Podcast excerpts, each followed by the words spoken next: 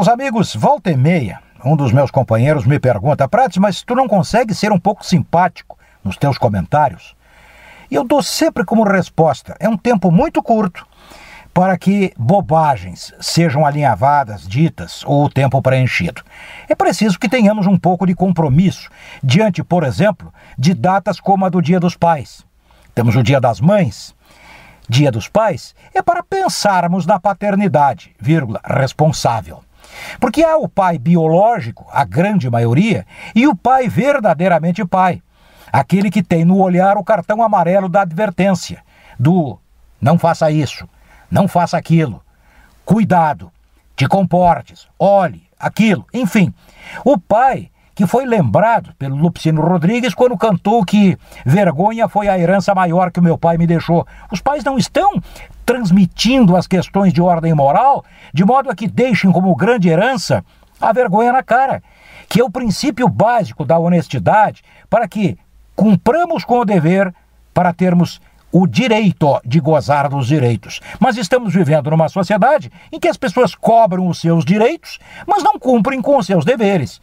E o pai tem que ser um disciplinador. O pai não pode ser um camarada igual. Só somos iguais lá em casa, meu filho e eu, nos confundimos em tudo. Não, não pode. O pai é a figura exemplo. O pai é a disciplina, a ordem, o postulado do melhor da vida. Para que depois o filho crescido olhe para trás e diga: pô, eu tive pai. Este pai frustra muito na infância. Frustra quando diz não. Porque o não exige uma explicação.